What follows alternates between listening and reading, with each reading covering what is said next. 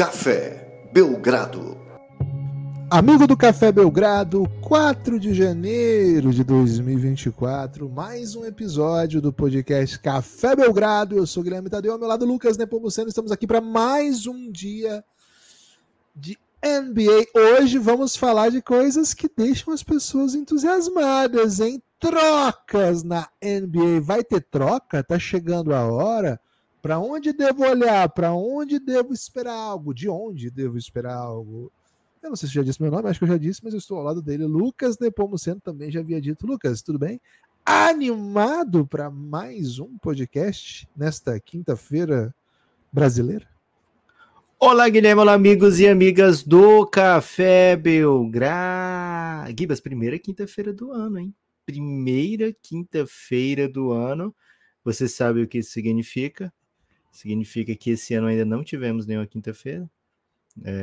Então fiquem atentos aí, porque coisas que acontecem às quintas vão acontecer pela primeira vez do ano, né? Agora, o que nem acontece sempre, mas que hoje vai acontecer, podcast incrível com nomes para troca, hein? Nomes para troca, nomes crocantes, alguns emborrachadinhos, beleza. Mas na maioria deles, nomes crocantes. E Guibas, peço perdão aí, porque toda vida que eu faço essa transição de crocante para emborrachadinho, me vem na mente alimentos que eu consumo mesmo sabendo que estão emborrachados. E ontem mesmo amassei uma batata daquelas de lata, que não patrocinou o Café Belgrado, né? Batata de lata. Você gosta? É adepto da batata de lata? De todas, né? De todas as batatas. Até batata doce? Pô, sou entusiasta da batata doce. É mesmo?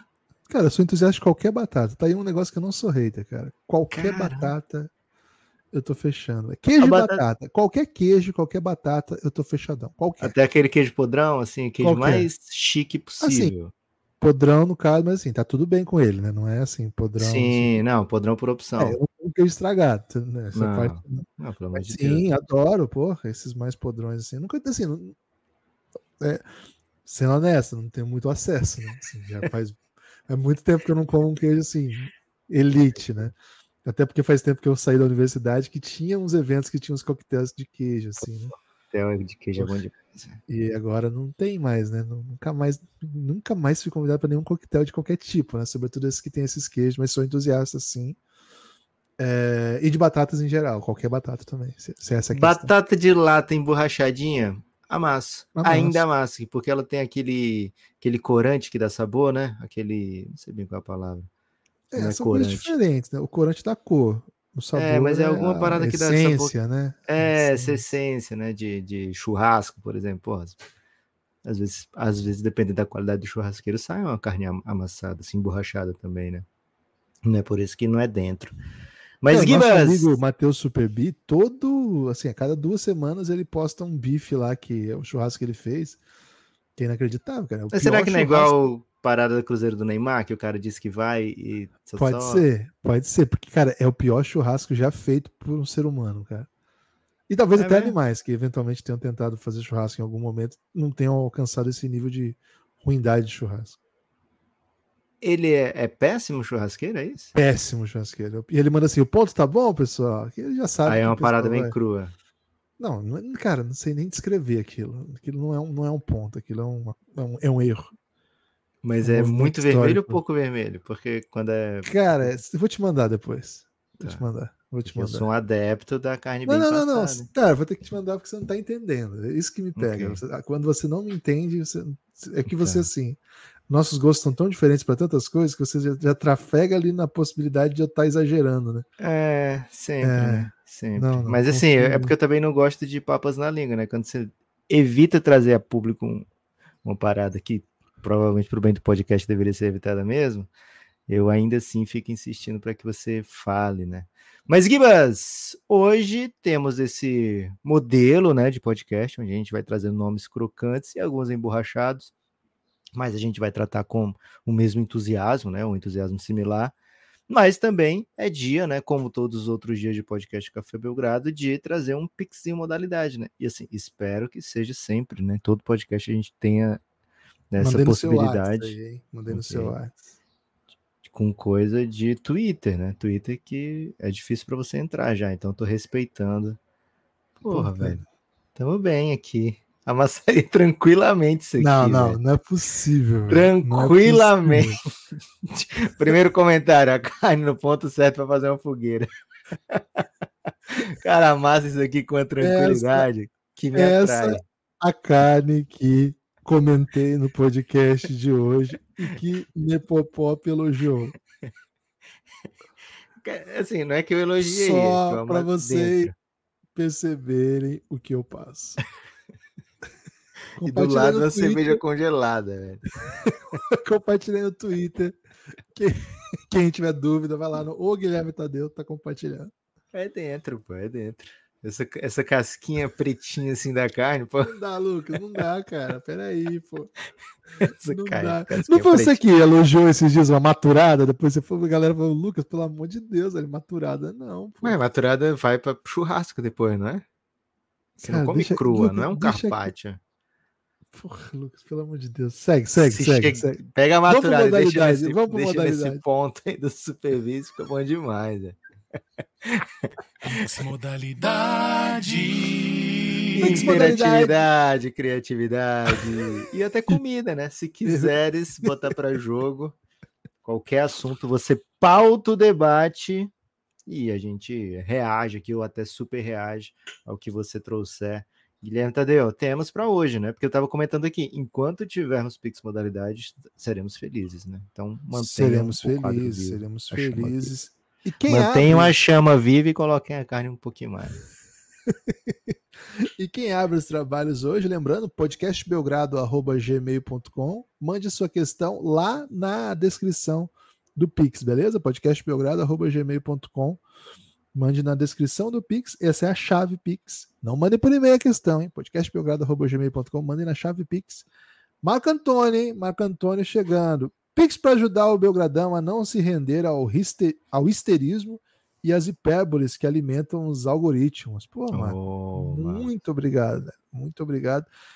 Honestamente, não dá pra gente se render porque a gente não sabe, velho. Cara, a gente adoraria se render, né? Se a gente pudesse se render e ficasse milionário, a gente ia adorar ser. Né? O Gibas fala diariamente que ele queria ser o Felipe Neto do basquete. Cara, nem o Felipe Neto tá conseguindo mais ficar feliz no YouTube, né? Ok.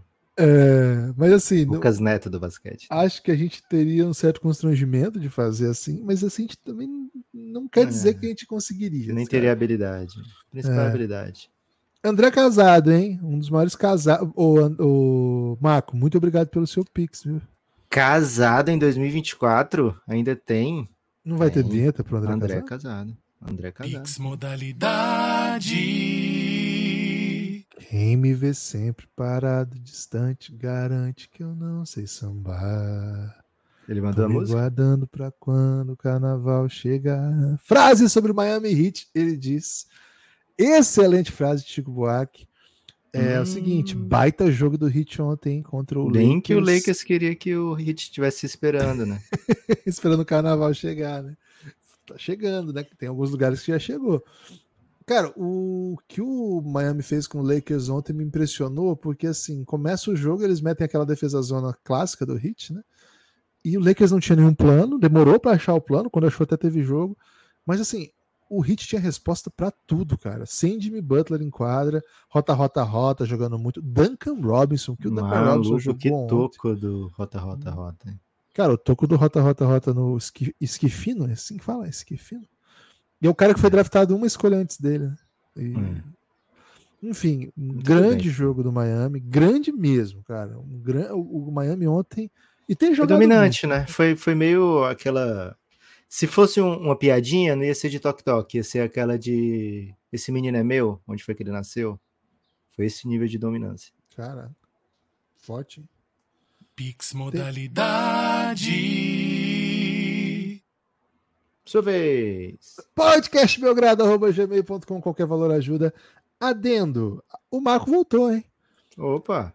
Adoro como vocês salpicam cultura nacional o tempo todo no programa. Saudades, Elástico Mental. Que isso, Marco. Ai. Cara, vai voltar. O Elástico vai voltar. Em algum momento, em algum contexto. Vai voltar. sei se como podcast, igual era. O que vai ser, tá? A gente não tem a menor ideia. Toque. Mas vai voltar. Hoje, se ele voltar, é só sobre Batalha de Rima, né? Que é algo que a gente tem mais culturalmente falando, né? Umas sériezinhas que de vez em quando a gente consegue assistir. Tinha uns filmes assim. A gente tinha chance de fazer documentário sobre anos 90, mas agora ficou na moda, né? Tem documentário, muito documentário já sobre Xuxa, Silvio Santos, Galvão Bueno, né? Era a nossa chance, né? A gente devia ter feito isso lá em 2019. Mas aí acho que a gente não ia saber fazer também, né? Tem Pix isso. Modalidade. Sua vez, cara. É minha vez, eu tava pensando, a gente ia fazer o Reinado na época, porque a gente não ia saber fazer sobre o Galvão Bueno, mas tudo bem, quem sabe na próxima. Ah, eu entendi documentário, não... Documentário de podcast. Ah, ok, perdão. O Christian Gomes da Silva mandou um pix mandando uma questão sobre cultura nacional, como o povo gosta, né? Opa! Vou botar o Belgrabit, Gibas, pra isso. Bota aí. Beats by Novist. Quem é o Augustinho Carrara da NBA? Você sempre acerta o drop, né? Você brilha. Ah, por que será? Augustinho Carrara da NBA. Discípulo de Barreto, cara. Alguém assim, que é no sentido do ele ser o MVP de um bom time, né? Ou até um ótimo time. Ou de ser um overrated. Não, o lance do Augustinho Carrara é o seguinte, ele tem uma grande... autoestima, né? O Augustinho Carrara. Cara, e ele...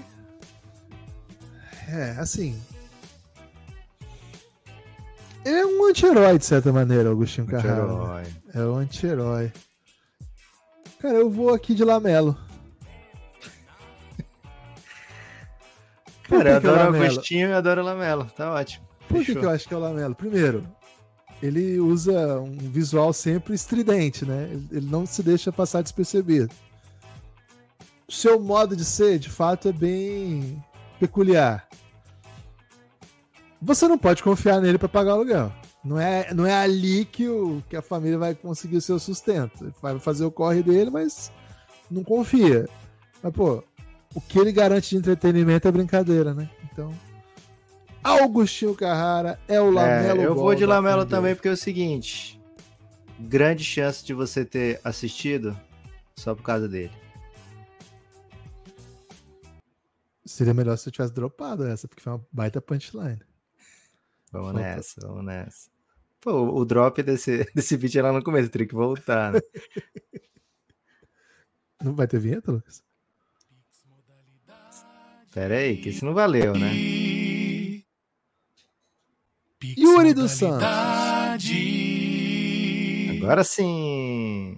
Yuri dos Santos mandou uma questão bem interessante, hein? Diga palavras doces sobre o meu jogador favorito, Dwayne Wade. Saudades dele. Gosto muito do trampo de vocês. Que isso, Yuri. Um beijo, meu amigo Luigi. Opa, olha aí. Olha a amizade, né? Quem quiser mandar mensagem via Pix, mensagem que nos monetiza para você mandar abraços e beijos, fiquem à vontade, podcastbelgrado@gmail.com. Também estamos aceitando edital de concurso, viu, Guivas? Precisa anunciar que vai ter um concurso? Pode usar o Café Belgrado, tal qual um jornal aí dos anos 90, anos 2000. Pode anunciar edital aqui no Belgradão. Essa é uma mensagem que vocês precisam saber. Pouca gente sabe.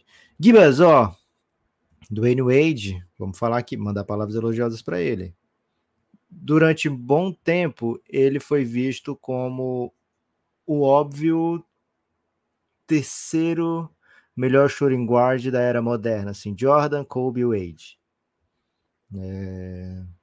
Com o tempo, tendo a achar que ele pode ser esquecido nesse rolê, sabe? Vim outros aqui, a galera bota na frente. Mas enquanto jogou, nos lembrava constantemente, né, desse poderio, né, desse nível que ele chegava, e é um dos grandes. Tem uma série do Café Belgrado muito especial para ele, né, que é o Reinado da Era de LeBron James. Na segunda temporada a gente fala muito, na primeira também, né, porque tem muito draft, tem muito daquele despontar da estrela, tem o título dele, né, que vem em 2006, um título com toda a assinatura dele. É isso, né? Um cara que o time conseguia construir ao redor dele um time campeão. Então, craque.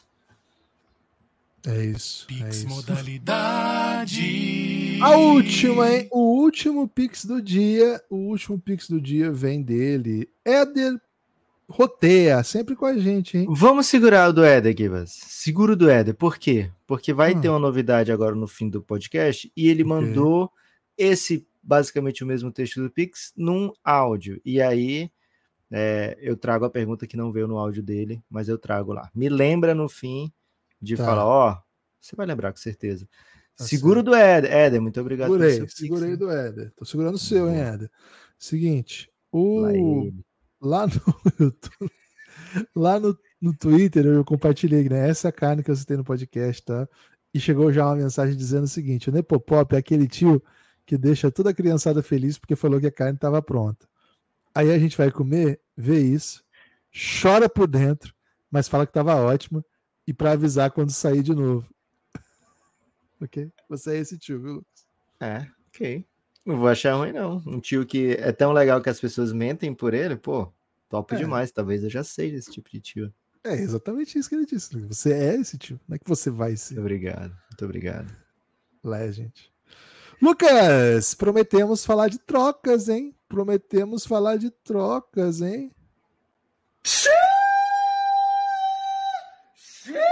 Não era bem esse o mote, né? Mas não temos ainda tecnologia para ter todos os áudios, né, Guilherme? Então, a gente tem que ficar variando entre Pix Modalidade e Xi, Luca Donte. Então, foi de Xi. Por que, Guilherme, prometemos falar de troca? Porque essa é a época, né?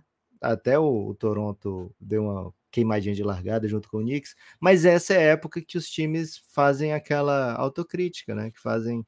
É virada de ano, né? As pessoas pensam, pô, como é que eu posso ser melhor em 2024, né? Que tipo de resolução eu tenho que tomar?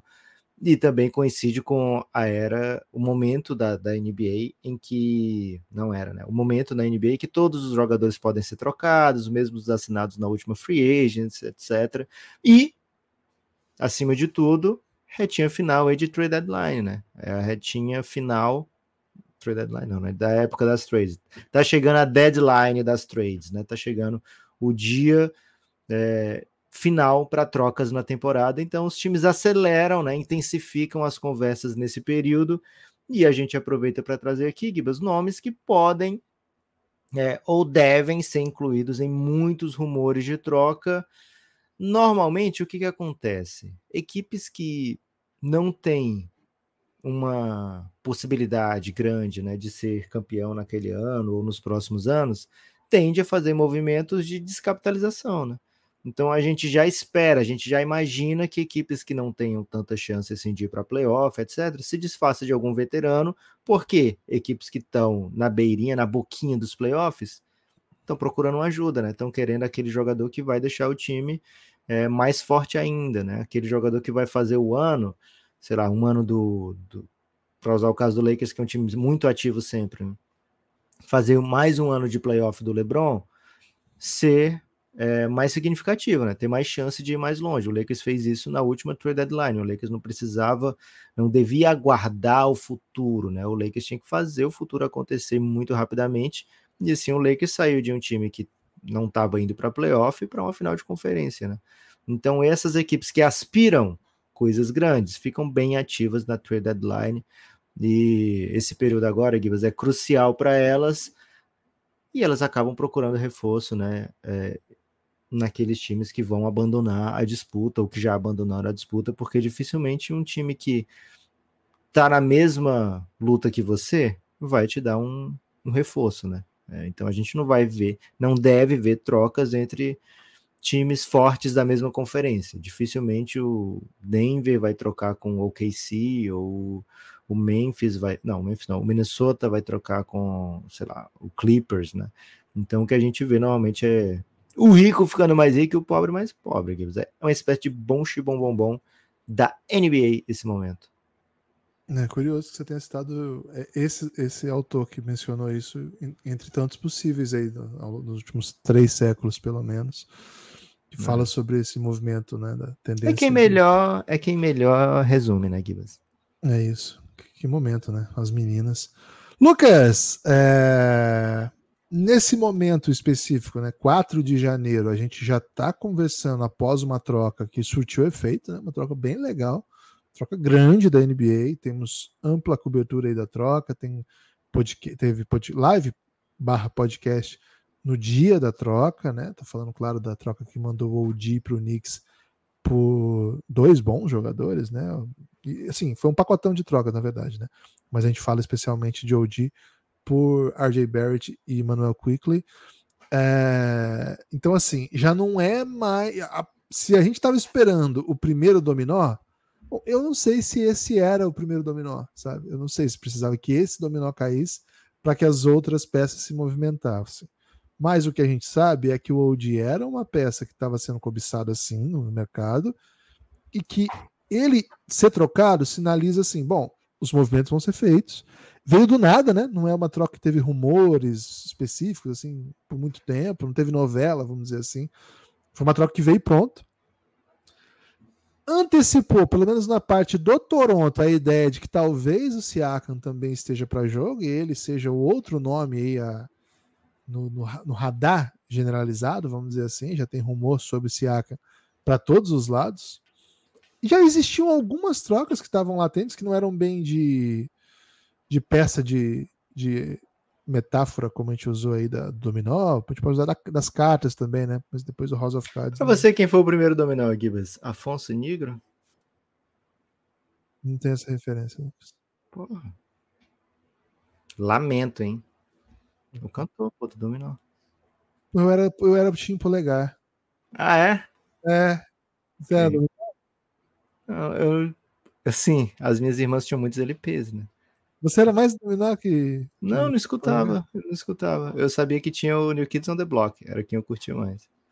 O dominó eu gostava muito. Eu criança cantava aquela música, dá pra mim o seu amor, dá pra mim. Não é essa, não? Não tem essa referência? Polegarzão. Polegar? Eu era mais polegar, até por isso que me escapou a hora que você meteu em um Afonso. Fiquei... O Afonso ele saiu e entrou o Rodrigo Faro no lugar dele, né? É mesmo? É, pô. Do Dança Gatinha? Ele mesmo. O Rodrigo Faro foi um dominó? O Rodrigo Faro foi um dominó, pô. Você não tinha essa informação? Não tinha, cara. Caramba. Maluco. Porra. Dá tempo de parar aqui, me atualizar assim, sobre os finais dos anos 80, começo dos 90. Isso tudo foi antes do N5. Anos 90, né? Foi lançado em 92. Não, foi lançado em... Polegar era 80, pô. É verdade. Nossa, mesmo. Tinha o Nil também, né, no dominó. Acho que as minhas irmãs, elas dividiam 3 dominós, né? 3 dos dominós, porque eu tenho 3 irmãs. Então, cada um escolhia. O meu é tal, o meu é tal. E aí, eu sei que uma das irmãs tinha o Nil. Eram 4 dominós? Não, acho que são mais. Tá. Mas tinha um que não escolhia. Seu sorriso é um... Dominó é essa, né? Não sei, velho. Eu só sei especificamente... Você só sabe falar o nome da banda. O nome dos personagens. Você é tipo aqueles caras que curtem música cult, mas não conhecem as bandas, né? Você fala assim, você conhece The Mars Volta? Pô, The Mars Volta é foda. Canta a música do The Mars Volta. Eu sou tipo... Pra música dos anos 90, Gibas, assim, boy band dos anos 90, eu sou tipo aquele cara que abre só o box score da NBA e vê, pô, 50 pontos. Esse cara é craque. Tá. Mas do manequim é do dominó, assim, ó. Pesquisei aqui, ó. Boa. Pô, tava muito ansioso que eu não conseguia lembrar nenhuma música do dominó, mas veio. Porra, uma do polegar e uma do dominó. Lucas! Então, assim, algumas trocas já estavam aí no horizonte, depois do que aconteceu com o Zach LaVine no Chicago Bulls. O que aconteceu? Ele machucou, o time melhorou. Isso. Ele desapareceu. Então, assim, o Zach LaVine a gente sabe que tá pra jogo, a gente espera, imagina que o DeMar DeRozan também, mas eu não sei, porque, enfim... Chicago Bulls tá vencendo, né? E ontem perdeu. Perdeu 2, né? Perdeu 2 para deixar a galera mais em dúvida. Porque se tiver só vencendo, você ia dizer, pô, não mexe nisso, né? É. Mas ele começou a perder também e a galera fica assim, tá vendo, velho? Tá vendo? Será que não é melhor mexer tudo? Não vai inventar, né? Não vai inventar. E aí o Toronto ainda começou a ganhar, de repente você começa a achar que tá na briga, nem play-in pega, né? É. Pode acontecer. O Atlanta ontem ganhou uma baita vitória também, né? Então o Atlanta recuperando. O Chicago Bulls hoje tá fora da zona de play-in.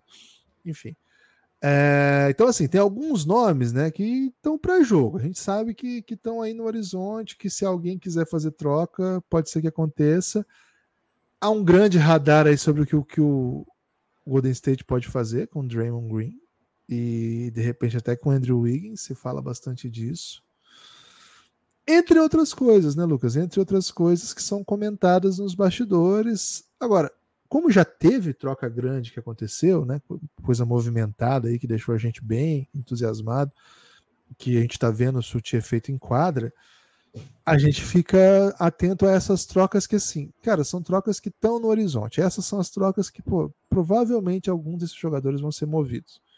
Agora, eu queria acrescentar uma questão, eu queria que você comentasse a partir da sua ampla sabedoria com relação à previsão de acontecimentos na Liga, Lucas, que é o seguinte: tem alguns times que estão tendo uma temporada, eu não digo que é acima do esperado, é acima do esperado, mas não é só isso. Uma temporada precoce, antes do momento que se esperava.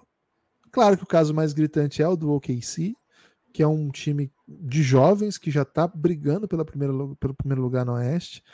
Mas o próprio Minnesota, eu não sei se esperava já esse ano o time fosse tão bem assim. O Pelicans não é bem precoce, mas a timeline do time sugere que as coisas podem dar bom de novo. Já estão, você falou ontem, né, o melhor momento do Pelicans em muito tempo, de novo. 7 vitórias nos últimos 10 jogos, 4 consecutivas, e a de ontem assim, com contundência. Alguns times que em rebuild... O Orlandinho, né? Se machucou ontem, Franz Wagner, velho. Que tristeza. Pô, foda. Primeiro quarto. Então, assim, acho, Lucas, que ontem também teve Grant Williams e Derek Lively machucados. Os dois. Pô, foi foda. Então, assim... A do Lively parece preocupante ainda, né? E, se ele não joga, o time perde. Isso que é bizarro. Então, assim, existe muito time que tá competitivo, Lucas, que pode olhar como... será que eu não sou o time que falta uma peça? Será que eu assim, claro, alguns que a gente mencionou nesse pacote aqui, não. Mas, velho, o Toronto que foi buscar o Kawhi também não era um óbvio time que tava foi buscar o Kawhi e o Marc Gasol, né? Também não era um time que era óbvio que faltando uma peça seria campeão. A gente até mencionava na época, falta Star Power e tal.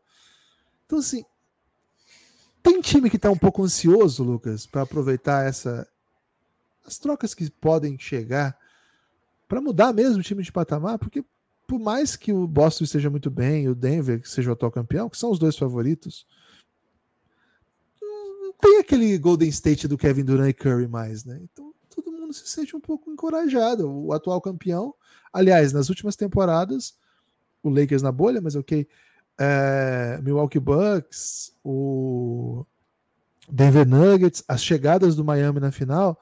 sugerem assim, cara, o playoff é uma história toda própria e você tem que estar pronto para essa situação. Então, assim, o quanto que tem time aí de ponta que tá jogando muito, que não tá olhando para essa trade deadline com aquele olhar o histórico olhar do Pistons do Rashid Wallace, né? Tipo, é uma peça. A gente pensa muito agora no Kawhi, mas antes do Kawhi chegar no Toronto, a referência que a gente tinha era o Pistons do Rashid Wallace. Tem gente assim, Lucas? Tem gente excitada a esse ponto? Tem muita gente excitada, viu, Gibas? E com razão, né? E com razão. Porque se a gente pegar como você sugeriu aí, né? A ideia de que, falta uma peça e olhar recentemente, a gente vai ver o Denver, beleza, draftou o Jokic, draftou o Murray, mas olha onde chegou quando trouxe o Aaron Gordon, né? Que diferença fez pro elenco. O Bucks fez isso com o Drew Holiday, draftou o Middleton, draftou o Giannis, mas olha, quando chegou o Drew Holiday... no lugar do Bledsoe, olha o improvement desse time, né? O Phoenix tinha draftado o Devin Booker, Michael Bridges, etc., mas quando trouxe o Chris Paul na época, conseguiu chegar no final, né? Então, é bem natural, é bem normal que equipes usem, né, as trocas para dar um salto de qualidade. Dificilmente essas equipes que chegam a finais se formam através exclusivamente do draft ou exclusivamente via free agency. Você precisa de boas trocas, ou de pelo menos uma baita troca que te posicione bem. Então, tem sim, Gibas, e tem nesse bolo, né, nesse momento da temporada que a gente está, antes da metade, mas já com boa parte da temporada tendo rolado, algumas equipes que se sentem um pouquinho na encruzilhada. A gente já citou aqui do Chicago Bulls, que tem pelo menos 3 jogadores bem... que obviamente você não precisa deles se o seu time for um horror, não precisa dos 3. Se seu time é um horror, você vai ficar pagando 3 jogadores que impossibilitam que você mexa no time para deixar de ser um horror e impossibilitam que deixe o seu time de pegar uma escolha super alta que não te torne mais um horror, pelo menos no longo prazo, né? Porque tem time que consegue escolher alta e continua um horror. Então, Vucevic, DeMar DeRozan e Zach LaVine são bem claras peças que podem ser movidas, né? Mas tem também ainda outras que faz sentido que você mantenha, porque são complementares ou porque são baratas, né? Como é o caso, por exemplo, do Alex Caruso, mas que os outros times vão querer buscá-lo, né? Então, às vezes, você acaba precisando trocar por conta disso. Outro time que está um pouquinho nessa encruzilhada é outro que está fora da zona de play nesse momento, mas que almeja chegar em playoff mesmo, né? Que é o Hawks. O Hawks agora tá na zona do play, né? Porque o Bulls perdeu, tá em 10º. Perdeu e o Hawks venceu, né? O Hawks venceu ontem, o Bulls perdeu, então o Hawks acabou tomando a posição do Bulls, né? Mas assim, bem longe ainda, né? Tá fora. O Leste tem 8 times com campanha positiva, e a gente imagina, pô, esses 8 aqui são realmente os favoritos para estarem nos playoffs, e aí tem aquela galera que almeja, de alguma maneira, chegar lá, né? Toronto Raptors, Atlanta Hawks, Chicago Bulls. Então o Hawks está nessa encruzilhada e já tem rumor também de jogadores seus, né? O DeJounte Murray não faz muito tempo saiu essa especulação, até comentamos aqui no podcast, de que poderia ir para o Lakers em troca do Austin Reaves, né? E a gente até pensou assim, pô, será que vazou via Lakers isso mesmo ou vazou via Hawks no sentido de, mandem sua melhor proposta pelo DeJounte Murray, né? Porque ele pode sair pelo preço correto. Então tem essas equipes na encruzilhada e tem as equipes que de fato são fornecedores nessa trade deadline, né? Charlotte Hornets, e a gente pensa, pô, será que o Terry Rozier ajudaria algumas equipes? Será que de repente alguém pode apostar num Gordon Hayward? Do lado do Pistons, né? Será que agora é o ano que eles trocam o Bojan Bogdanovic? Ou que tipo de mensagem isso passaria para o meu próprio elenco, né? Que eu já perco 28 seguidas e ainda troca um jogador que pode conquistar alguma vitória, né? Então o Pistons fica nessa encruzilhada, nessa dúvida. Tem o Portland, que tem Jerami Grant, que acabou de assinar, mas é um jogador que ajuda muito, né? Então, embora seja bem caro e você precise mandar salários por ele para poder bater salário, etc., é um jogador que quando você pensa no que está adquirindo, você pensa, pô, vai trazer valor para minha equipe, né? Tem o Siakam no Toronto, muita gente acha que ele é o próximo dominó, né? Seria o Rodrigo Faro, né, das trocas do Toronto, porque agora trocou o Anunoby e agora... Quero, não se reprima. Não era Blitz? Não, pô, pelo amor de Deus, Blitz não? É você não soube me amar, velho. De qualquer forma, não se reprima, boa. Menudo. Tava em português também? Não tinha um menudo brasileiro? Não, ou era o mesmo menudo? Não, espero que fosse. Se tiver um menudo brasileiro, eu tô totalmente desatualizado. Eu sei que o menudo cantava várias músicas em português, né? Ah, então é isso. O menudo foi uma Thalia antes da Thalia, né? Assim, Vim aqui. Menudo, 4 canções português. Eu Te Vi, Não Se Reprima e mais algumas. E é o Rick Martin, né? O Rick Martin é o menudo. Rick Martin é o menudo. Aí tudo bem. É o Rodrigo Faro do menudo. Não, porque ele entrou depois também? Não, pelo sentido assim, de ter virado superstar. O mais famoso, tá. Qual que é a sua música favorita do Rick Martin? Aquela música... como é? Porra, aquela... Vida pra frente... Louca. 1, 2, 3... É de Baila Social Merengue, Maria... 2, 3... Um passito pra trás. Porra, essa é boa demais, velho. Também, mas também foi abertura de novela, covardia, né?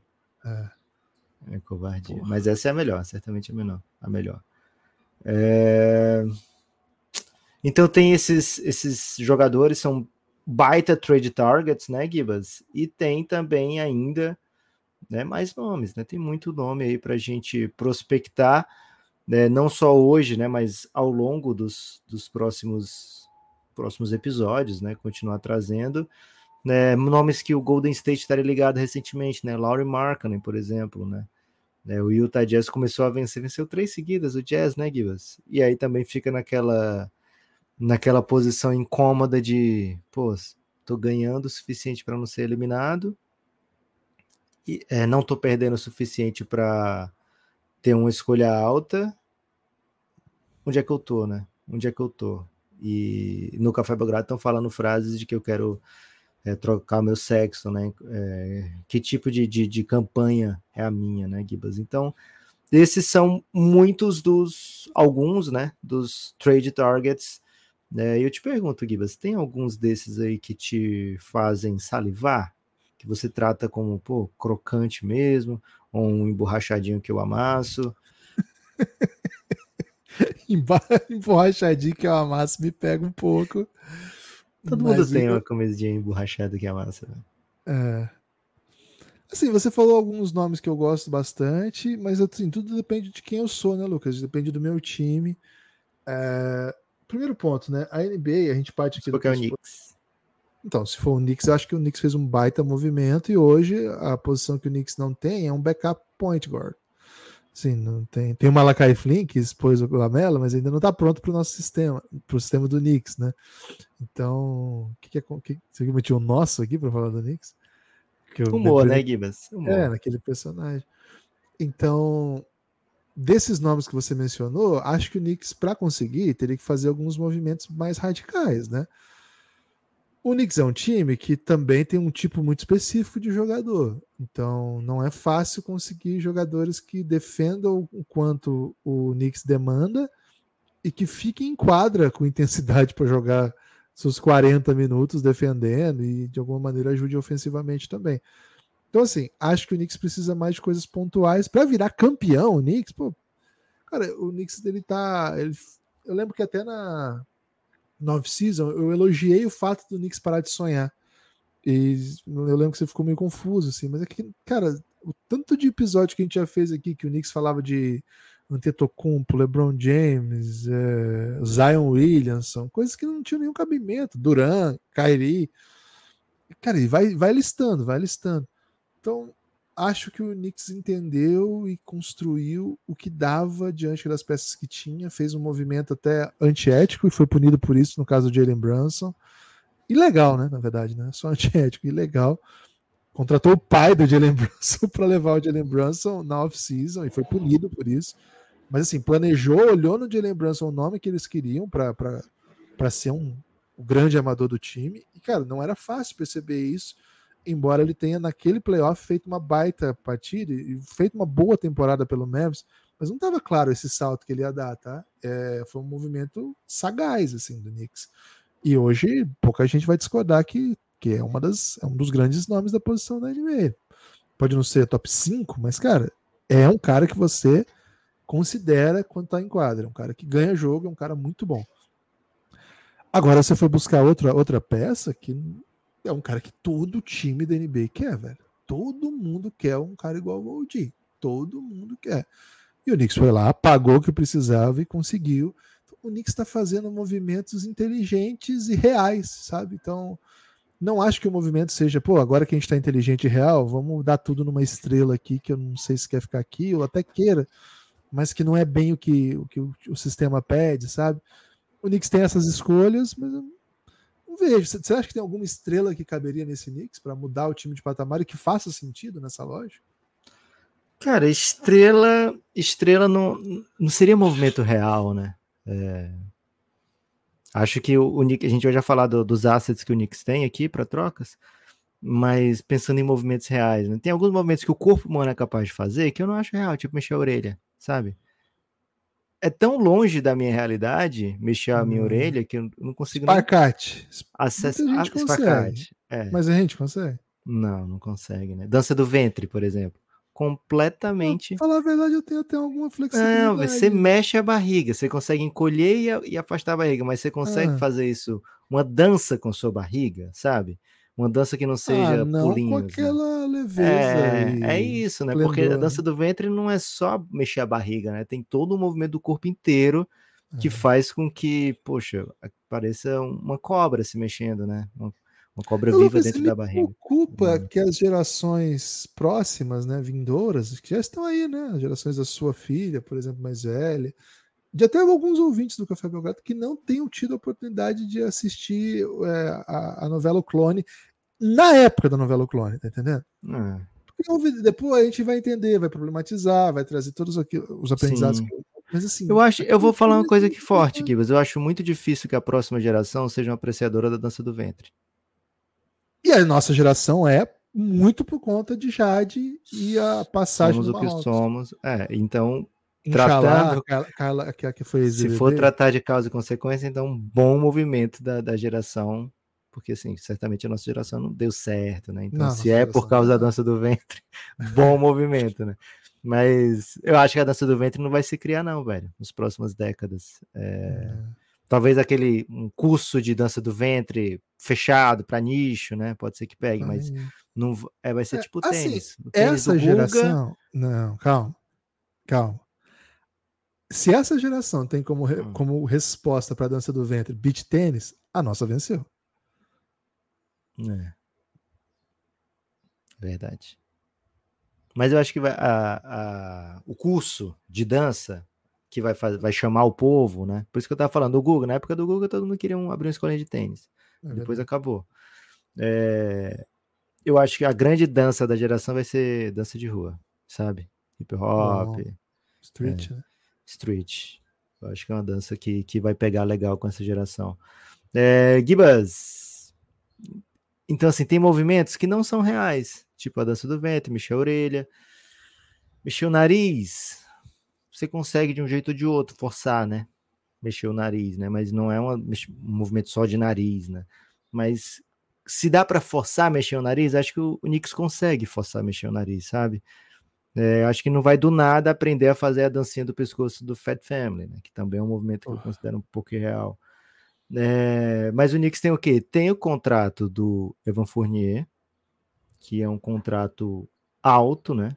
E que está expirando, por isso que seria atraente, porque você consegue trocá-lo para um time dizendo: a gente está te mandando o Evan Fournier, mas você nem precisa se preocupar com ele, você já pode expulsar ele da sua casa.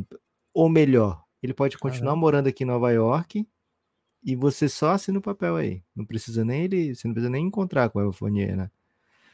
Então tem esse atrativo, né? De você trocar o Evan Fournier sem precisar mandar o Evan Fournier. Tem o Quentin Grimes, que eu acho que é um jogador com valor real para rotações de NBA. Então, se o Knicks for trocá-lo, imagino que venha um jogador bem relevante, que vai ser um titular óbvio, tá? E tem escolhas de draft, né? Tem escolhas de draft que são as próprias, né? O Knicks não tá devendo escolhas de draft. E tem escolha top 10 protegida do Dallas para essa temporada, que deve virar um... Acho que o Dallas não vai ter campanha para entregar um top 10 para o Knicks, então já vira nessa temporada. Também tem picks protegidas de equipes que dificilmente vão entregar para ele essas picks, né? Detroit e Washington. São protegidas por um tempo ainda, e tem a do Wizards, que é pouco protegida, né? Só top 4, então em breve vai virar pick mesmo. Então assim, o Knicks tem bastante escolha para ofertar, né? E aí quando você pensa em caminhão de escolha, aí você já começa a pensar em jogador mais classe A, né? Jogador mais interessante. Então se por algum acaso, né, virar realidade que...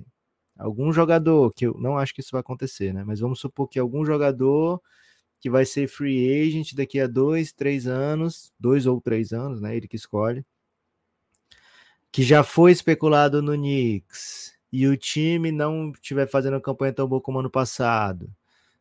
E aí, de repente, começar a vir aquela, mais um pacotinho de Quentin Grimes, Evan Fournier... 4 escolhas de primeira rodada de outros times, mais umas 3 do Knicks. Será que não atrairia algum jogador desse tipo? Meio Donovan Mitchell, etc. Aí é um tipo de caso que dá para o Knicks pensar em mexer a orelha, viu, Gibas? Mas eu acho bem improvável que isso venha se tornar realidade. Então acho mais factível, né, o Knicks ir atrás de um jogador que venha para ser um titular claro, mas não necessariamente uma estrela, ou vou conseguir aqui trocar o Julius Randle por uma super estrela, né? Esse tipo de movimento eu acho que não faz parte do portfólio de movimentos possíveis para o Knicks. Tô achando também, e acho que o time tem algumas pendências aí, né? O time precisa aí de um pivô também, né? Não sei como é que vai estar a volta do Mitchell Robinson. A não lesão vai, dele. Não vai ter volta. Para esse ano não, né? Só ano que vem. Então, e você tem um bom jogador que ajuda, né? O Hartenstein, mas não é o pivô que você acredita que pode ser o de uma run bowl de playoff, né? Então numa dessa aí, será que, por exemplo, um Jarrett Allen não tá para jogo lá? A gente queria que tivesse, mas o Cavs adora ele, né? A gente por quê? A gente quem, Gibas? Não, a gente que quando pensa movimentos pro Cavs, pensa assim, cara, deixa o Evan Mobley só aí e troca esse Jarrett Allen, né? Nesse caso eu falei a gente pensando no Cavs, né? Ok. Mas o Cavs, quando ele pensa como Cavs, ele não caminha muito para isso, né? Então, de repente, algum pivôzinho que tiver para jogo aí, interessante, eu vou lá. Amassas um Potel? Não, cara, o Potel é um ótimo jogador para time que tá mal, né? Pô, o Poro é muito bom jogador. E a campanha? 16-40. Qual a última campanha boa do Poro? A última vez que ele teve campanha positiva? Deve ter sido naquele Raptors antes da troca, né? Pro Spurs. É, provavelmente. Não, eu queria um pivô de verdade pro Knicks, né? Se ele quisesse um pivô mesmo, assim, um cara aqui para jogar. Mas também é complicado, né, cara? Se a gente pensar assim, ó, os melhores pivôs da liga hoje... Jokic, Embiid, Sabonis, Anthony Davis, Rudy Gobert.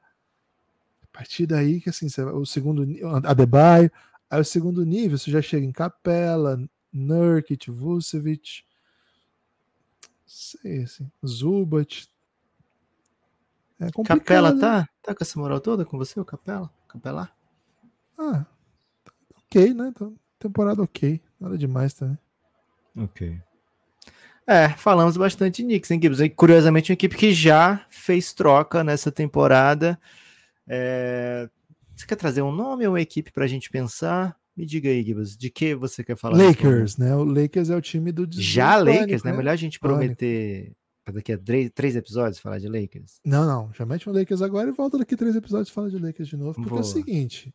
Parte 1 da análise da trade deadline do Lakers, hein? Se prepara porque eu vou falar para você agora, Lucas. Tá preparado? Vai ser uma trilogia de análise do Lakers. Cara, a gente sempre precisa, velho, de uma vinheta de botão do pânico aqui. Ok. Como é que a gente vai fazer a vinheta do botão do pânico? Tá aqui, pô, bem fácil.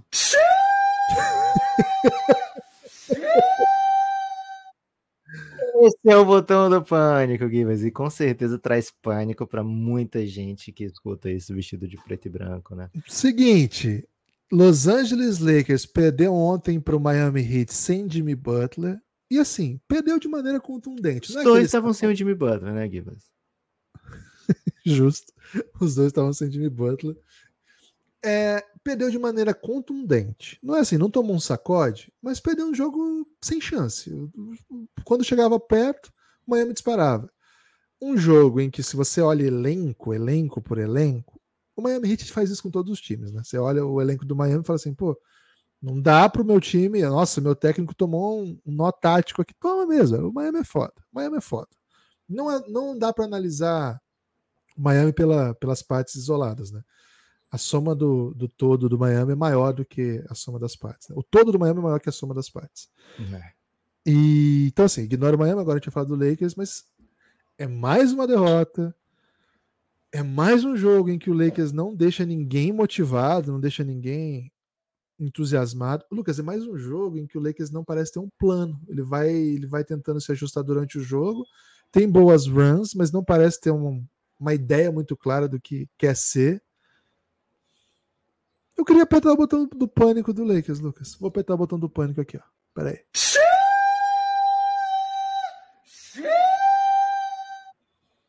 Gibas, agora o botão do pânico do Lakers, né? Apertou o botão do pânico, ouviu o Xi, etc. Acendeu o alerta, né? E O que a pessoa faz na hora do alerta, né? Ou foge. Escala de incêndio. É. Ou busca maneiras, se você for bem corajoso, né? Busca maneiras de controlar, né? Aquele motivo do alerta, né? É, então, se você for uma pessoa treinada, né? Para ser um bombeiro, você vai procurar um extintor de incêndio para... Se for um incêndio, né? Você falou escada de emergência, escada... Você falou escada de incêndio ou de emergência? É, escada de... Pô, não sei. É, vamos supor que é fogo. Aí você vai pegar o extintor e tentar apagar esse fogo, né, Gibas? E é isso que o Lakers precisa fazer se achar que o título da Copa não é suficiente para a temporada. Tem uma rima do Barreto pro Tavim que ele fala assim, ó, me chama no off que eu apago teu fogo. Boa. Não rimou não, Gibas. Não, teve um logo antes, né? Foi a parte. Essa foi okay. A parte. É porque foi uma rima sensual. Ok. Então, assim, que tipo de movimento o Lakers pode fazer sensual para apagar esse fogo, né, que está se instalando nas dependências, né? A gente já viu o Lakers capaz de tirar coelho da cartola no ano passado com pouco investimento, né, uma escolha e um Taylor Horton Tuckerzinho. O time saiu reformulado da trade deadline, né? Saiu com D'Lo e Russell Westbrook, lógico, né? Saiu com D'Lo, saiu com o Rui Hashimura, saiu com o Jared Vanderbilt, né? Então saiu reformado, né? Arrumado para a sequência da temporada. Teve muito a ver não só com esses jogadores, mas com o fato de LeBron e Anthony Davis continuarem jogando, começarem a jogar muito um com o outro também, e mesmo quando jogaram só, conseguiram liderar o time às vitórias. O Lakers esse ano não está numa situação tão desesperadora, né? O time está por volta ali dos 50%, flertando já dentro da zona do play-in, flertando com uma campanha de playoff direto, né? Não é fácil no Oeste, mas existe esse flerte, né? Ano passado, a essa altura, o Lakers estava... será que a gente consegue chegar no play-in? A gente tá longe do play-in, será que a gente chega no play-in? Então é um outro tipo de posicionamento do Lakers, mas mesmo assim é preocupante porque esse time veio de uma final de conferência e a ideia que se tinha para esse time é, uma temporada saudável de LeBron e Anthony Davis vai fazer com que esse time brigue nas cabeças o ano todo. Tá tendo essa temporada saudável de LeBron e Anthony Davis, né? Mas o Lakers ainda se posiciona entre equipes que olham de fora para dentro, né? Olhando por uma janela até um pouco embaçada por vezes, viu, Gibas? Então, aliás, se for um incêndio, é até bom que você esteja olhando de fora para dentro, né? Ou é melhor nem olhar, só se afastar. Mas se for um fogo sexual, como o Gibas estava sugerindo aqui, né? Barreto. Como o Barreto estava sugerindo, dependendo, né, do estilo da pessoa, prefere estar dentro, né, Gibas? Então, o Los Angeles Lakers, que tipo de movimento pode fazer, né? O que o Lakers tem para ofertar esse ano? Vamos botar dessa maneira, né? Bora. Mas só para dizer, essa ideia do botão do pânico, eu até brinquei porque foi o tweet do Bill Simmons, que é um anti-Laker, torce pro Celtics, e ontem ele meteu assim, durante a rodada, né, no momento que deu ruim, assim, Lakers Panic Tweet, né? Ele postou. E assim, a ideia do pânico não é, eu não vou para playoff de novo, cara, Tô longe dos melhores. Acho que tá meio claro que, mesmo com o título bem legal, o título de uma Copa, a gente aprendeu com a cultura do futebol que a gente tem, que não significa que necessariamente seu time é o melhor. O título de Copa é diferente. E acho que o andamento da temporada deu certeza para essa impressão de que, de fato, estamos longe dos melhores. Então eu brinco com essa ideia do pânico, não acho que o time tem que estar em pânico, mas acho que no mínimo alguma coisa precisa ser feita. Acho que esse é o ponto aqui, Lucas. Só para arredondar essa impressão que era uma brincadeira a princípio. Boa. Então, que tipo de movimento o Lakers pode tentar fazer, né? O time tem algumas coisas interessantes para troca, né? Tem contratos bem bons, tem contratos de vários níveis salariais para encaixar com vários tipos de trocas, e mesmo aqueles jogadores que não são tão atraentes, como é o caso do D'Lo nesse momento, né? São contratos curtos, né? O contrato do D'Lo é de 17 milhões ao ano com uma play option para o ano que vem. Então é basicamente 2 aninhos e você rapidamente vê o que tem ali, né, no seu time. E se não for o que você precisa, não é um salário terrível, né? Então o Lakers tem coisas interessantes para ofertar e mesmo aquilo que o Lakers pode querer se desfazer não é o caso do ano passado do Westbrook, em que O Lakers precisava se desfazer de um contrato que ninguém queria, sabe? O Lakers pode encontrar perseguidores, suitors, para cada um dos seus atletas, inclusive para o Dilow, pode ser que o Lakers encontre aí um valor numa troca pelo Dilow. Então, tem coisas interessantes ali, tem o que o Lakers pode querer ofertar, o Dilow, o Rui Hachimura assinou um contrato também por volta disso, 15, 16 milhões, e é um contrato também não longo, vai até 2026, tá pertinho, já estamos em 24, já tá pertinho. Tem jogadores que chegaram recentemente, Taurean Prince é um jogador que, se for um contender, pode dizer, gosto, Cam Reddish é um jogador que ainda é jovem o suficiente para as pessoas pensarem que dá para apostar alguma coisa, especialmente vindo do Lakers, O Lakers vai dizer, olha, esse Cam Reddish é legal, hein? Jackson Hayes também é um jogador muito jovem, contrato muito baixo. Maxi Christie, um jogador em contrato de rookie ainda, e bem bom, E tem alguns jogadores que o Lakers pode ver, como, esse aqui talvez eu não encontre uma baita oferta por ele, como é o caso do Gabe Vincent, Gabe Vincent veio do Miami e não conseguiu jogar pelo Lakers ainda, mesmo quando estava saudável, não conseguiu ser eficiente, então, esses são de jogadores de draft. O Lakers ainda pode trocar escolhas, O Lakers deve uma escolha desprotegida esse ano para o Pelicans, independente da campanha, totalmente desprotegida. E o Pelicans pode escolher não picar esse ano. O Pelicans pode, sei lá, ficar uma escolha 15 do Lakers e dizer, quer saber? Acho que ano que vem vai estar melhor. E aí o Pelicans deixa o Lakers escolher essa escolha 15, e para o ano que vem espera uma escolha melhor do Lakers, Então, por isso, o Lakers não pode trocar nem de 24, nem de 25.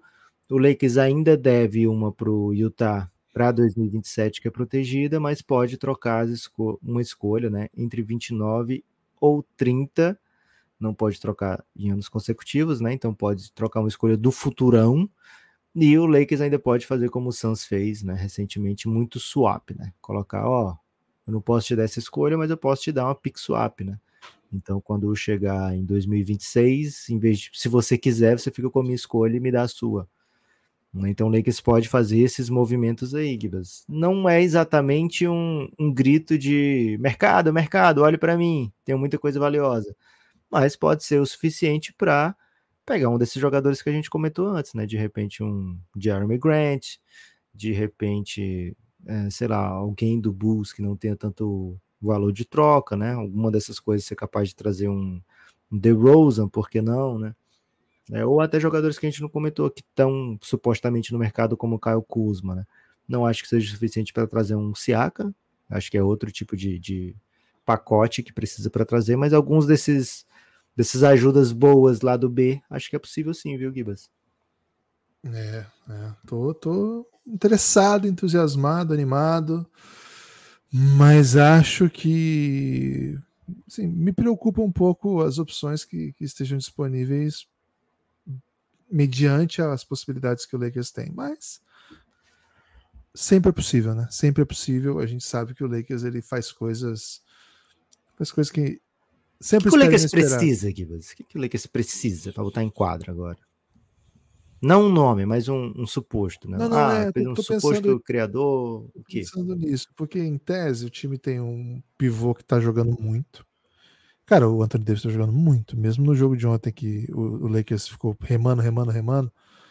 Cara, o que ele remou na frente ali, aquele cara que vai... Não sei como é que é a ordem do remo, quem que rema mais, É o Isaías do Lakers. Ele foi não, mas eu quis dizer assim, na ordem ali, quando é remo de equipe, qual que é o que rema mais, Qual que é da ordem ali do remo, Por exemplo, quando você vai fazer uma mudança, o cara que vai... Se você frente... for um pato voando, o mais importante é o da frente lá, Ele pega todo o impacto. Na mudança, por exemplo, se você vai subir uma parada, quem tá embaixo que é o que tem que ser mais forte, Se ferra. O da frente tem que se ferrar também, mas o de trás se ferra muito, cara? E... O da frente às vezes vai de costa, E aí não é fácil, também. Não é fácil, mas precisa ter até mais força, vamos dizer assim, o de baixo. Enfim, agora o Lakers tem um pivô muito bom, tem o LeBron James, que assim faz tudo, mas é um ball handler que vai muito bem. Tem um ótimo ball handler secundário, que é um Austin Reaves, que pode contribuir muito. E é isso. Assim, aí tem outros bons nomes assim, no time. Vamos pensar assim, eu gosto do que o Vanderbilt faz.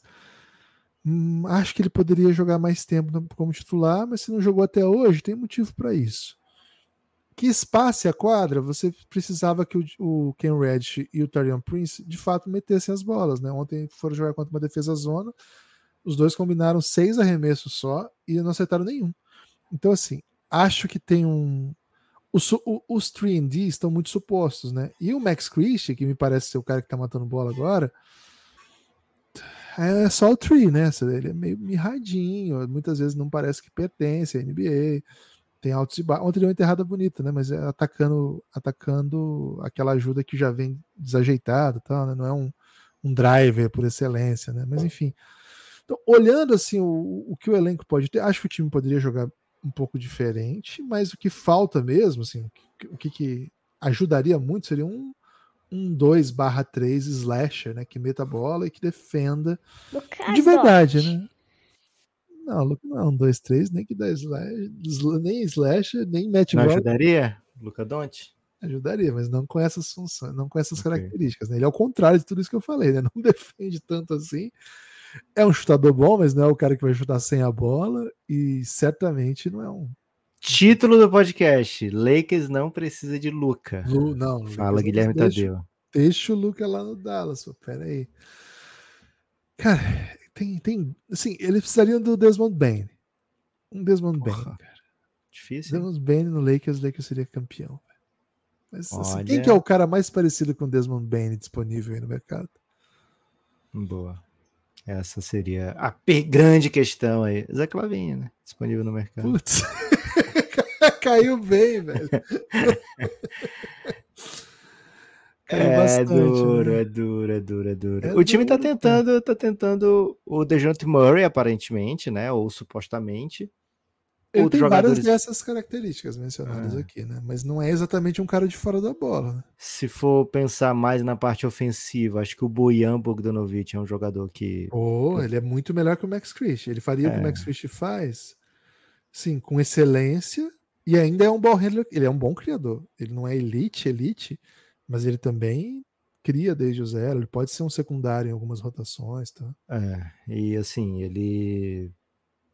um jogador combo para ele. O LeBron e o Bojan Bogdanovic vão revezar essa 3-4, dependendo de quem precisa marcar, de quem precisa atacar. É um baita revezamento, né? E não parece um jogador assim completamente inconseguível, né? Acho que tem elementos aí, tem ofertas que o Lakers poderia fazer para tirá-lo de Detroit. Queria um Jordan Poolezinho, Gibas, no Lakers? Que seja o que o Lakers precisa. Eu gosto. Não, mas pode ser o que a gente precisa? Não, aí é o que eu preciso, sim. Queria muito. Okay. Mas não acho que seja o que o Lakers precisa, cara. Caruso, quer ver de volta o Caruso no Lakers? Acho que ele ajudaria bastante, velho. Ajudaria bastante. Mas por que o Bulls vai soltar o Caruso, velho? Não. A gente tá falando de Lakers aqui. Qualquer jogador da liga é possível ir pro Lakers. Então, sim. O Caruso ajudaria bastante o Lakers. Boa. É isso, né? É isso. Vamos ao longo dos próximos dias, até chegar a trade deadline, analisar diversas equipes da NBA. Hoje trouxemos aqui Knicks, Lakers, trouxemos também vários jogadores. Você amassa um Gordon Hayward no Lakers? Mas ele faz muitas daquelas coisas. Ele não faz muitas daquelas coisas que eu queria, Gibbs. Mas faz algumas das que eu queria, né? Mete bola consistente, é um bom ball handler secundário e um bom driver. Não é um exímio defensor, mas acho que ele se vira, assim, num bom time. Mas aí vai estar disponível para jogar? Acho que os caras dão um jeito, velho. Você não falou qualquer jogador, eu posso? É verdade. Isso é verdade. É o Lakers, pô. É duro imaginar quem é que vai salvar o nosso Lakers. Porque, assim, o Café Belgrado precisa do Lakers campeão, Gibas. Essa é a grande realidade. Pelo menos competitivo, né, cara? Assim, eu tô pensando em jogadores de times que não estão competindo por coisas que o Lakers vai lá e vai conversar na orelha, sabe? Porque, pô, não dá mais o Minnesota, Lakers. O Lakers fez o que quis com o Minnesota por um bom tempo. Tem muito... É, tem parceria com o Wizards, né? O Wizards fez extrativismo, né? Tirou tudo que o Wizards podia dar. Mas agora pode pegar de volta o Caio Kuzma. É. Ah, ajudaria pra caramba, velho. Pô, é isso, pode pegar de volta o Caio Kuzma e no meio das... vou mandar aqui qualquer coisa. O que você tem aí? Pô, você quer um Landry Shamet? É melhor do que você tem aí? Você quer um... É a mesma coisa que o Christian, até pior, eu acho. Não, mas eu não tô falando de Christian, tô falando de alguém que o Lakers realmente não queira nem colocar em quadra, sabe?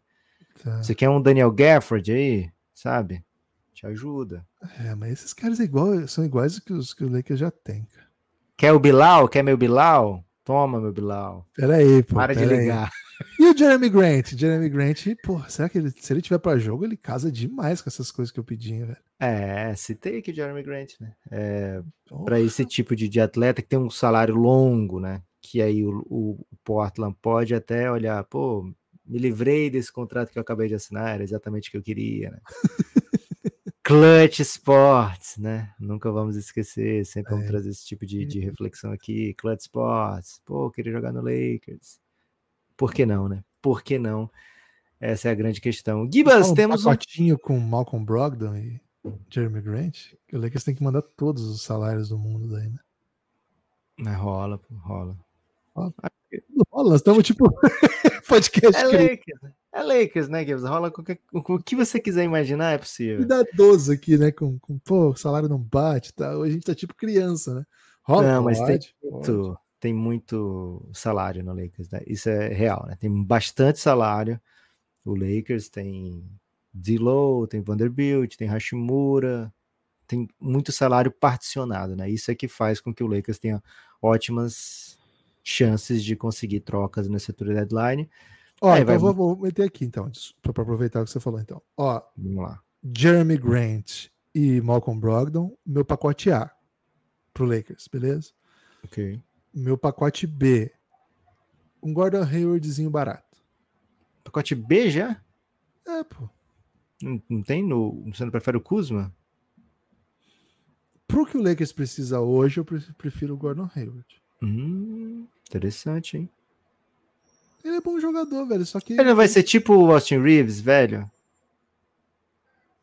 Tem esse risco. Mas o Austin Reaves é um bom jogador, velho. Imagina você ter mais um desses lá. Ok. Pô, ter dois Austin Reaves é bem legal, pô. É bem legal. Mas sempre que você bota ele de titular, você perde. Tipo ontem. Então, agora você também vai ter dois. Vai pra ter um do banco e um titular. Você vai ter um do cara pra fazer igual do banco e vai continuar botando ele titular. Ok. Não sei, eu tenho que pensar, assim, eu tô pensando em equipes que não estão competitivas, sabe? Assim, que estão largadas as traças e que tem alguma coisa... Embanyama no Lakers. Então, o Embanyama seria maravilhoso, mas certamente não tá pra jogo. Mas agora, Doug McDermott, você quer? Não, peraí. Essa galera do San Antonio certamente joga mais do que tá jogando, né, cara? Porque... Agora, meu sonho, assim, de backup para voltar pro Lakers nem tem a ver com as necessidades, mas eu queria muito o retorno de Jordan Clarkson, velho. Jordan Clarkson hoje é um dos jogadores mais divertidos da NBA que ninguém vê. Sério, esse maluco tá jogando, ninguém tá vendo, é absurdo. Jordan Clarkson já teve uma passagem pelo Lakers e... Enfim, cara, seria incrível, hein? Boa. Gostei, Gibas. Deixa eu te perguntar aqui, Gibas. Se desistirem da temporada. Desistir da temporada. O Lakers? Não, outra equipe aqui. É porque eu tô guardando pra falar depois. Punchline. É. Desistir da temporada e esse atleta aqui não encaixou tão bem. Acho que é melhor eu conseguir trocá-lo enquanto eu consigo um bom valor por ele. Amassaria um Marcus Smart no Lakers? Porra! Anytime. Tá maluco. Adoro o Marcus Smart, velho. Ok. Cara, assim, Marcus Smart no Lakers, hein? A torcida do Celtics ia morrer, velho. Ia ser massa por isso. Rivalidade. Nossa, velho. Vixe, agora é meu plano A esse agora, velho. Marcus Smart no Lakers, faça isso acontecer, trabalha Pelinka. Trabalha Pelinka! Temos que ir pra frente, hein? Temos que ir pra frente, porque tem quadro novo no Belgradão. Hoje estrearemos aqui o Cantinho Odyssey. Mas antes de falar do Cantinho Odyssey, Gibbs, queria que você trouxesse aí como a pessoa pode se tornar um apoiador do Café Belgrado e até participar do Cantinho Odyssey. Tem maneira para isso? Tem maneira sim, Lucas. Tem maneira sim. Café Belgrado é um projeto independente, Lucas. E quem quiser apoiar o Café Belgrado tem que entrar no www.cafébelgrado.com.br. Apoie o Belgradão, assine o conteúdo exclusivo do Café Belgrado. A partir de R$12 você tem acesso a todo o conteúdo que o Café Belgrado produz para sua base de apoio. São muitos, hein? São muitos conteúdos que não vão ao feed, não vão para os podcasts todos por aí, tá? Por quê? Onde que eles estão? Pô, eles estão escondidos. Estão escondidos lá para os apoiadores do Café Belgrado. A partir de R$12 você consegue desbloquear todos. Digita aí cafébelgrado.com.br que você vai ser redirecionado para o nosso site dentro desse aplicativo Orelo. E lá você apoia, lá você pode apoiar por Pix, por cartão. Por lá você desbloqueia os conteúdos, ouve o episódio por lá. É muito legal o aplicativo, dá para ouvir o podcast por lá. Você assina a nossa newsletter também, que escapa de qualquer algoritmo, viu? Se a gente manda newsletter, se você é assinante, você recebe o conteúdo que o Café Belgrado está produzindo. Então fica o convite, cafébelgrado.com.br. Assinando ou não o conteúdo do Belgradão, a partir de R$12, você já pode, ao seguir o Café Belgrado, você já fica ali na nossa newsletter, no nosso podcast, você recebe tudo que o Café Belgrado produz. A partir de 12 você desbloqueia todo o conteúdo e a partir de 23 você ainda vem para o nosso grupo no Telegram. Lá nesse grupo no Telegram você tem várias mamatas, né? A principal é participar desse baita grupo. Tem o Belgrabet, né, que é o espaço lá para quem gosta de apostas. Divas, essa semana a KTO distribuiu R$300 em free bet para apoiadores lá do Giannis. Olha isso, cara. Imediatamente perderam 100 ontem, Divas. Imediatamente, assim, receberam, né? Meteram a betona lá de 50 em causas perdidas e perderam. Mas a chance estava aí, né? Cara, é muita benesse, né? O clube de vantagens do Belgradão, as coisas que a gente consegue, a gente já solta no clube de vantagens. Né? Então, vem com a gente e, claro, ainda tem essa novidade aí que o Lucas está trazendo, que é o Cantinho da Odyssey. Como é que é isso, hein, Lucas? Cantinho Odyssey, Gibas, é o seguinte, é uma ideia que a gente teve, né, recentemente, quando a gente preparou um episódio só de Odyssey, né, para fazer um banco de perguntas e... A ideia é trazer uma ou duas questões por episódio em um ou dois episódios semanais, né? Então, assim, sempre teremos a volta aqui, né, de apoiadores do Café Belgrado, de vozes do Belgradão nos episódios. Hoje temos duas questões para abrir o Cantinho Odyssey. Uma é do Heitor, outra é do Éder. E a novidade, Gibas, não precisamos aqui, né? Estamos mais tecnológicos, né? Basta a gente apertar o play aqui que vai sair a voz dos nossos amigos apoiadores. Então, para participar aqui, você tem que fazer parte do Telegram do Belgradão, né? O apoio Insider ou apoios Aesthetics, acima do Insider, né? Então, para estrear, torcedor do Clippers, Heitor. Muito responsável por Zé Boquinha no BBB, hein? Deixa eu colocar outra aqui que eu falhei, porque eu tenho que botar, lógico, o volume, né, Guilherme? Queria fazer uma pergunta muito importante. O Clippers está com 11-0 nos últimos jogos que o Kawhi jogou, está com 13-2 nos últimos 15 jogos, então acho que essa pergunta é muito importante. Agora que o time ajeitou, tem no time 4 Hall da Fama, tem 4 potenciais All-Star, alguns bons jogadores completando, como Norman Powell, Vika Zubac e o Terrence Mann. Então, o Mercoff vem jogando bem, o Daniel Tyson jogando bem. Queria fazer uma pergunta muito importante para vocês. O Clippers venceria o Barcelona de Guardiola no auge? Essa é a dúvida de vocês de hoje. Ah, meu nome é Heitor. Um abraço, Lucas e Gibas. Interessantíssima questão, Gibas. Não sei se deu para ouvir, porque eu poderia ter aumentado ainda mais o volume, né? Tava ótimo. O Clippers jogando com o que tá jogando agora. Gui, você tá com o sentimento que o Clippers vai chegar no topo do Oeste? Vai, tipo, ter a melhor campanha? Ah, não sei. Pode ser. Mas, especificamente essa questão, Lucas, vou ter que ser sincero aqui. Sincero como não se pode ser. No futebol, não. Ah, beleza. No futebol, não. No basquete, sim. Mas acho que a gente teria que achar um esporte justo pros dois elencos, né? Tem que ser... sei lá, no máximo um esporte de 7 atletas. Né? Voleizinho. 6 e líbero. Mas a vantagem do Clippers é muito grande, né? No tamanho. Você quer arrumar vantagem pro Barcelona de Guardiola? Teria que ser num basquete... basquete não, né? Teria que ser num curling ou no xadrez, né? Que seria o xadrez do gelo ou o xadrez do tabuleiro. Esses são os esportes que eu imagino, né, que seriam os mais justos para colocá-los para competir. Ou bobsled, né? Bobsled também é bem legal. Gostaria de ver esses atletas no bobsled. Pô, mas os caras da NBA nem cabem no bobsled, cara. É, acho que no bobsled dava Barça, no curling dava Clippers, né? Muita habilidade com a mão. No xadrez, acho que o xadrez seria o desempate. Eu acho que dá Clippers, velho. Imagina o Harden jogando xadrez. Vai dar Clippers. Do respeito aí a Iniesta, Messi e Xavi. É. Vai dar não. Tem mais questão, Lucas? Tem mais questão do Éder. O Éder mandou muito baixinho, Gibas. Usei a tecnologia aqui para tentar aumentar. Me diz aí se você conseguiu entender. Ele mandou via Pix também, basicamente, a mesma mensagem. Então vai dar bom. Eu queria fazer um alerta para quem ainda não assina o Belgradão, que continue assim, porque fiz um treino insider semana passada e aí foi uma escalada de El Gringo do Ginóbili, highlights do Ginóbili no YouTube, jogos da Argentina nas Olimpíadas pelo YouTube, playoff de 2014 do Spurs no League Pass, e terminei pesquisando ontem quanto que custa uma camisa do Spurs do Ginóbili na Shopee. Então é altamente viciante, toma cuidado, não entra nessa. E vida longa a resistência ao algoritmo.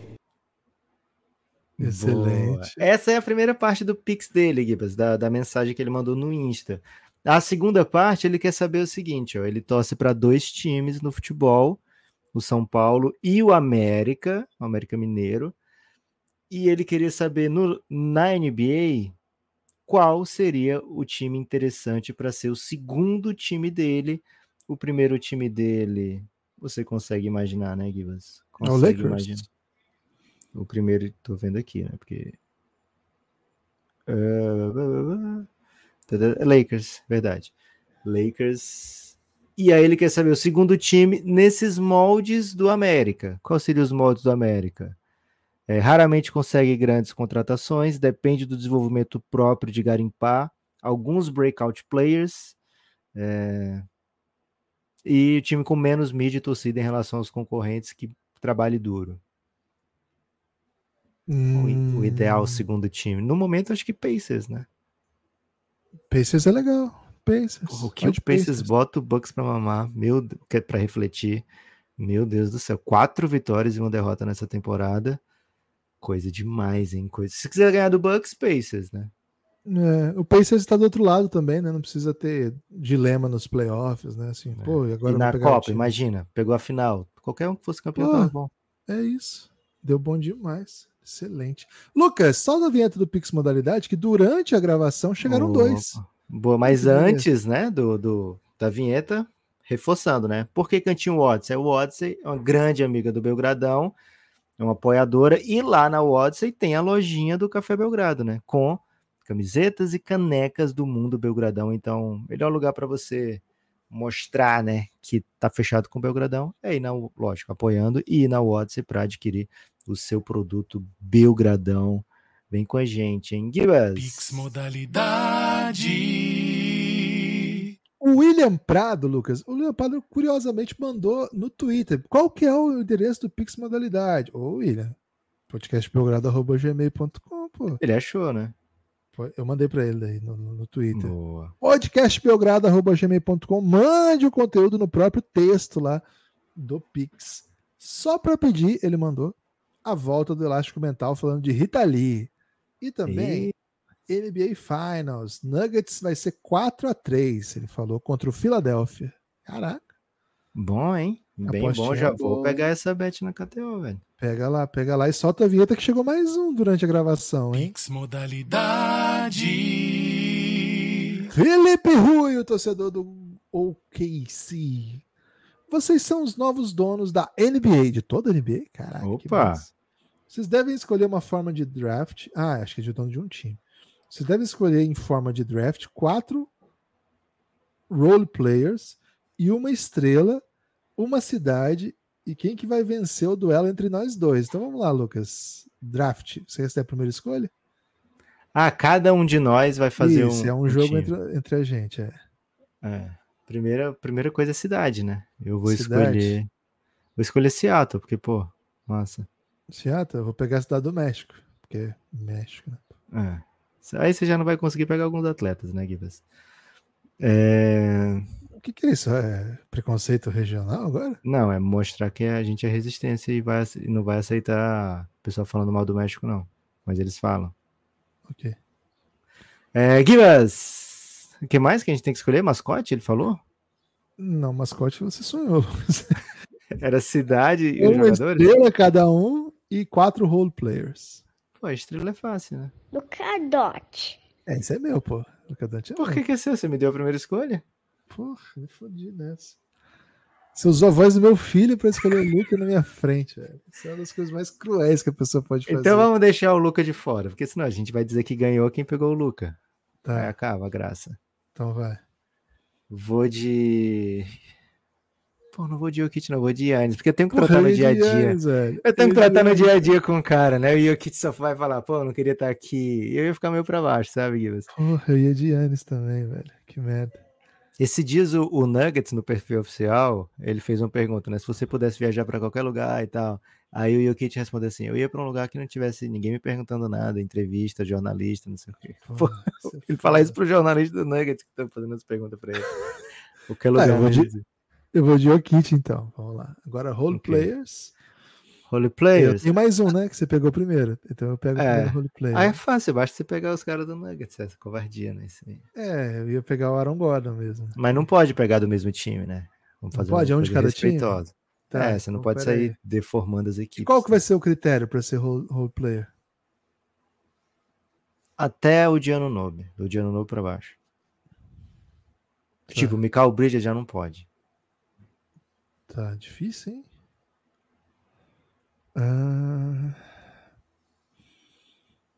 gente fez esses dias, pô, pra botar do lado do LeBron. Fez, né? Mas, pô, você quer que eu lembre de coisa que eu fiz esses dias, pô? Peraí, vou abrir aqui estatísticas. Você vai pensar a longo prazo ou vai pensar tiro curto? Pô, ele quer fazer um duelo, né? Ele pediu um duelo nosso, então é tiro curto, né? Eu vou botar em quadro. Quero que se dane o futuro. São 3? Foda-se o futuro, né? Foda-se o futuro. É 4 contra 4, é? Agora, não.